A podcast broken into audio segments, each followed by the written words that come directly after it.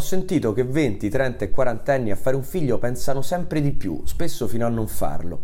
Non solo in Italia, dove si spende più per il debito pubblico che per la scuola. Ho sentito che anche negli Stati Uniti i millennial hanno paura a diventare genitori. Nell'attesa si prendono un animale domestico. L'animaletto diventa parte della famiglia e iniziano a spenderci un sacco di soldi. Il 42% dei millennial americani ha fatto debiti per un animale.